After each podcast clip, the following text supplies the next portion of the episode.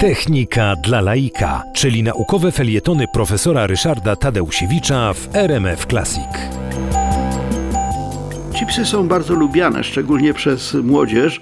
Nie są szczególnie zdrowe ani szczególnie pożywne, ale no cóż, z modą na różnego rodzaju potrawy się nie dyskutuje. To już Rzymianie mówili, że de gustibus non disputandum. Nie powinno się dyskutować o smakach. Natomiast ciekawa jest historia powstania chipsów, dlatego że to taki dość nietypowy rodzaj pożywienia, który powstał w ten sposób, że pewien kucharz się w pewnym momencie zezłościł na klienta.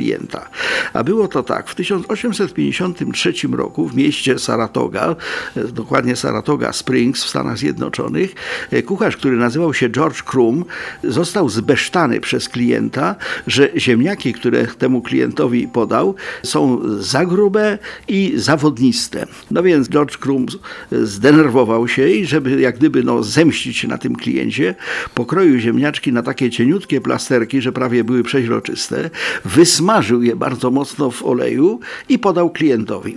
Sądził, że w ten sposób jak gdyby podkreśli niestosowność tej uwagi. Tymczasem e, klient zareagował entuzjastycznie. Po prostu mu to bardzo smakowało. Rezultat był taki, że George Krum przestał być kucharzem, a stał się fabrykantem e, frytek, które ze względu na miejsce, w którym powstawały, nazywały się początkowo Saratoga Chips.